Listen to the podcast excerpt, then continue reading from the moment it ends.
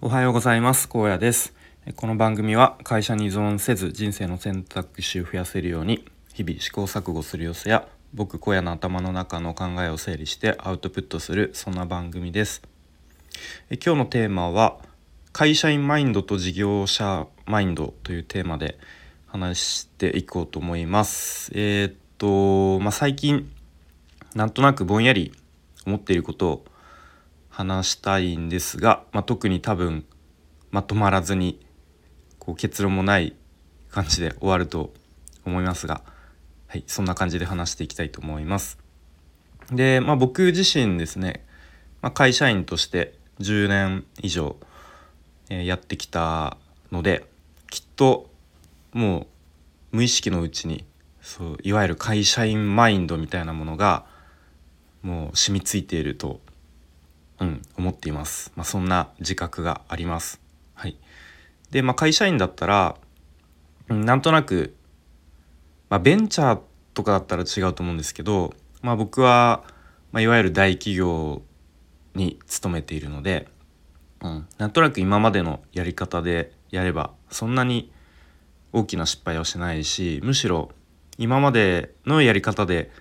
やらないとあのまあそれは何ですかね、まあ、指摘されたりとか、まあ、時には怒られたりするような、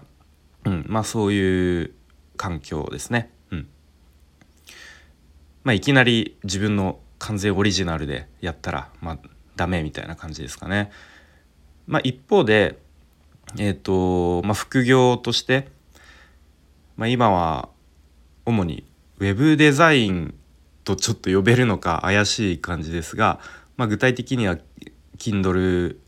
Kindle の表紙デザインとか、まあ、あとは Twitter のヘッダーの画像とか、まあ、そういう、まあ、画像のデザインかな、まあ、ちょっとそれが Web デザインと呼ぶのかあの、まあ、ちょっと定義が怪しいですが、まあ、とにかくそんな感じで、まあ、ポツポツとお仕事、えー、いただのご依頼がいただけるようになってきたっていうそういう状況ですね。うん、でまあそういうふうに会社員とは別のところで、まあ、自分でというか、うん、副業としてやっていくと何ですかね、まあ、ある程度その仕事の進め方で正解のようなものはあるとは思うんですけどでも全部が全部そういう正解っていうのは多分なくて自分で経験しながらこう自分なりに自分に合ったこうやり方とかなんかこうコツとかを身につけていくんだろうなというふうになんとなく思っていますね。うん、なので、まあ、基本的にはこう自分で考えてやるしかないっていう感じですね。ただ、まあ、時には、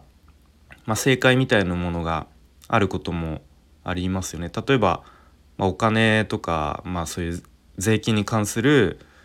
まあ、正解っていうかもうルールが決まっているもの、うん、そういうのは、まあ、自分で考えるより、まあ、Google で調べたりとか、ね、そあの書籍を読んだりとかまた専門的な知識を持っている人に聞いた方が早いという場合はありますよね。うんまあ、あとは仕事の進め方とかあとはそのデザインのフィードバックみたいなものはあの、まあ、自分の頭で考えているよりもそれこそプロのデザイナーの方に聞いた方が、まあ、特にフィードバックなんかそうですね的的確なアドバイスがもらえるっていうこともあると思います。ただそういういわゆるプロのデザイナーの人とかって、まあ、当然日々忙しくしてるのでなんかこうどのどのぐらいの頻度で聞いたらいいのかとかどのレベルでこう悩んだ悩んだ時に聞くべきなのかっていう結構なんかその辺のバランスが難しいなと個人的に感じることがありますね。うん、でまあ基本的に、まあ、僕があのつつながっているというかあの連絡が取れるような関係性の方は基本皆さん優しいのであのいつでも聞いてくださいねっていう多分そういうことを言ってくれると、うん、そういう人が多いと思うんですけどまあでも実際は何ですかね。じゃあ実際何でもかんでも自分で調べないでで聞いちゃう。で特に、まあ、基本テキストで聞くと思うんですけどその文章もちゃんとこう考えずに思い立ったらすぐ聞いちゃうっていうのは、まあ、やっぱりちょっと、うん、迷惑だと思われたりとかちょっと荒野さん質問力が 低いなとかちょっと聞き方がいまいちだなとか、まあ、あとはそういうそもそもちょっと相手のことを考えられてないんじゃないかなみたいな思われたら嫌だなっていうまあその辺は僕がちょっとそういうの気にしすぎな性格っていうのももしかしたらあるのかもしれないんですがうんまあそういうことを思ったりすることがあります。そうなので、まあ、ほんほん本当はもっと積極的に人のこと頼るべきっていう場面もあるのかもしれないんですけれども、まあ、その辺のバランスは難しいなと思ったりしますね。うんまあ、この辺も、まあ、もちろん正解っていうのはないと思うんで自分の頭で考えてこれはあの人を頼るべきだなって思うとそういう場面はちゃんと頼るべき、うん、そういう時もあると思いますね。でまあちょっとまだまだいろいろあの細かいこともあるあるあの含めると話したいこともあるんですがちょっとダラダラ長くなりそうなので、まあ、ちょっとこの辺で話をまとめると、まあ、冒頭の方にも話したように、まあ、僕は割と長いこと会社員をやっていますと。でそうすると、うん、やっぱ分かんないこととか出てきても先輩とか上司に聞けばまあもうほぼ9割9分ぐらいですかね解決します。うん、でむしろなんか分かんない分かんないことを聞かないで、えー、まあ、自分でなんか自分の判断でやっちゃうと「お前なんでそんその時聞かなかったんだよ」みたいに なっちゃうっていうまあそういう環境ですよね。うん、で一方で、まあ、副業としてまあ、いわゆる立場的には個人事業主、うん、になるんですかね、うん、としてやっているとうんまあ分からないことだらけ初めてのことだらけです。で、まあ、正解のようなものがある時もあるけど正解がないことの方が、まあ、圧倒的に多いですね。うん、で、まあ、誰かに聞いたら解決することもあるんですけれどもまあそうじゃないことの方が多いですよね。うん。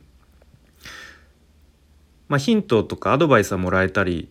しても結局最終的にまあ人それぞれだよねっていうことも多いですしまあその人自身の経験とかスキルとか知識っていうそういう前提条件が違ったり、まあ、あとは僕みたいにその会社員やりやりながらその会社の外で活動しているってなると